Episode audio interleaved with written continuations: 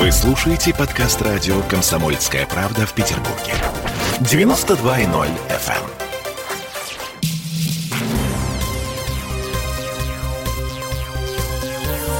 Темы дня.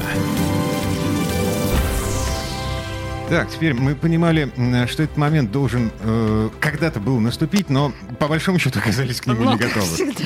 Лето пришло в Петербург досрочно. И вот вопрос. Это демо-версия лета? И если да, то скоро ли закончится эта демо-версия? Но у нас почти плюс 25 на термометрах. Официально на метеостанцию Петропавловской крепости завтра местами будет до плюс 27, так что 12 мая может стать самым жарким днем за последние 120 лет. Метеорологи немного хватаются за голову. И вот что нам заявил профессор Российского гидрометеорологического университета Валерий Малинин.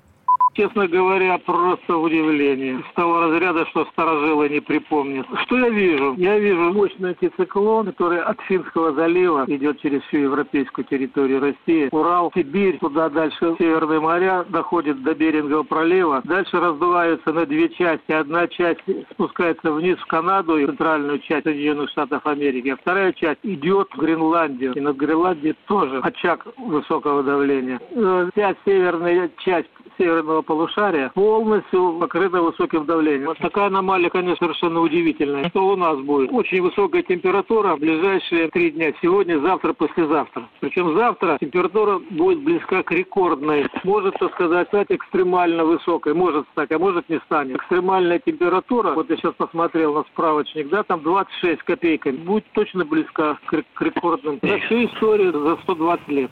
Ну, в общем, колоссальный антициклон над всем северным полушарием. Ну, просто половина земного шара в этом антициклоне. Ну, так, чтобы было понятно. А теперь вопрос, собственно, а что дальше? Дальше-то что?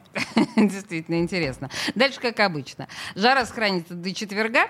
К концу недели температура опустится до вполне комфортных 18-20 градусов. Набегут тучи, местами пройдут дожди. А, Что касается прогнозов на лето, то тут, по словам все того же профессора Малинина, никакой ясности нет, в том числе и потому, что появление аномалий, подобных нынешней, невозможно предсказать заранее. Но, исходя из той информации, которая есть сейчас, лето, скорее всего, будет ну, полосатым. Э, полосы тепла будут через, чередоваться с полосами похолодания. Ну и так и будет все лето. Да, Жизнь полосата, понимаешь? э, синоптик. Метеоролог, профессор Малинин. Так, теперь еще один чи- чисто практический вопрос. А Батареи у вас все еще горячие?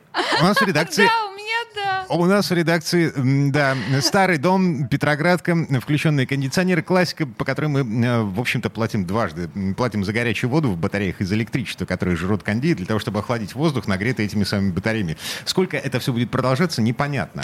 Сегодня весь день мы ломились в комитет по энергетике с вопросом «Когда?». Когда будет приказ об Пожалуйста, окончании отопительного сезона? Или перезвоните Вот позже. видите, как это, это мы пытаемся еще раз дозвониться, да? Значит, вот весь день в комитете не, не брали трубки или вот говорили нам вот такое. Вот сейчас контрольный звонок нам подтвердил, что ничего не изменилось. А, Из неофициальных источников в энергетических компаниях, которые обеспечивают нас теплом, известно, что отключать отопление начнутся уже сегодня или завтра. А, По идее, должны начать. Но все еще ждут официальное распоряжение из Комитета по энергетике.